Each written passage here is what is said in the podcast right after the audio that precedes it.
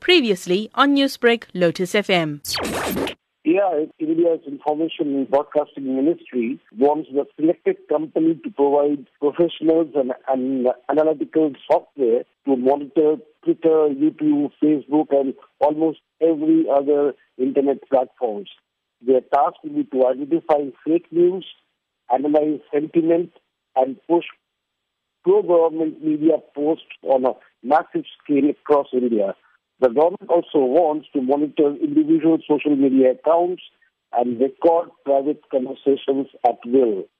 So this stated objective is to keep what the government says, the, the tender says, that this stated objective is to keep nationalist zeal high among India's 1.3 billion people. And what inspired India's government to order such a controversial project? There is clearly a political agenda. Prime Minister Narendra Modi's nationalist regime now wants powerful social media tools to help construct a rosy image for the government ahead of three state elections and this year and national polls in 2019.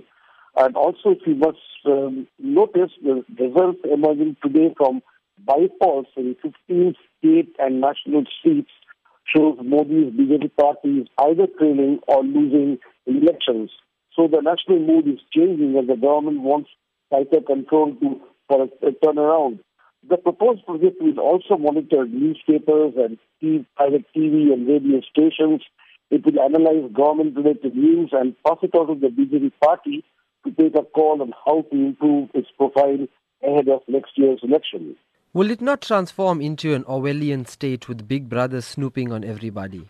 Exactly, that is the fear. Uh, for example, the, the number of internet users in India will touch 500 million next month, up from 481 million users last December. And 270 million of them are also on Facebook, which will be also monitored.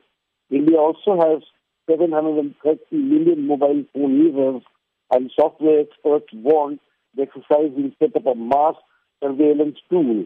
And groups said it would imperil India's democracy. Anyway, it is not certain when the project will uh, kick off. The government declined to say if bidders responded by the tender, tender's May 17 deadline.